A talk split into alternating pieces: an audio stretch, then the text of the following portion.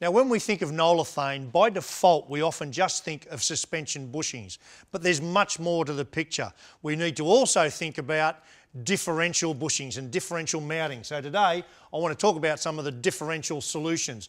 Now, why is this a problem all of a sudden? Well, I can tell you, it's a common service item. It's a common service item because we've come from many, many years of having what we call a live axle in the back of our cars, just that big diff that you know that sat on leaf springs.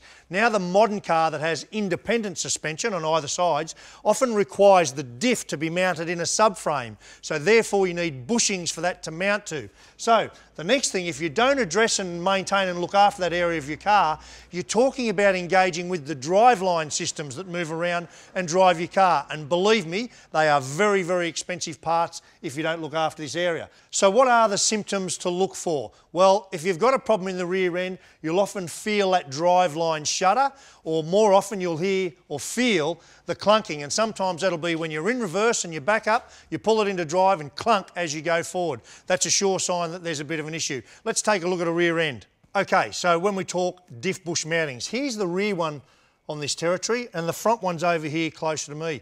Now the real challenge for manufacturers when they design this stuff is to find or strike a balance between plushness if you like or eliminating NVH which stands for noise, vibration and harshness and the longevity or the reliability of the product and its ability to do its job. Very difficult balance to strike. And this is where Nolathane always come along with great solutions. Now, if we look at the modern diff bush that Nolathane make, I mean, some really cool stuff here. I mean, look at the, the voids in here, the space in between. So that's made of the Nolathane material that we've come to know and trust, but they've found a really nice balance with allowing those voids to get rid of any of the harshness. And when you look at a diff mounting, I mean, that's not how I would expect a bush to look, but it's just another really good example of how Nolathane have applied themselves and their R&D to coming up with more suspension solutions, and in this case, differential solutions.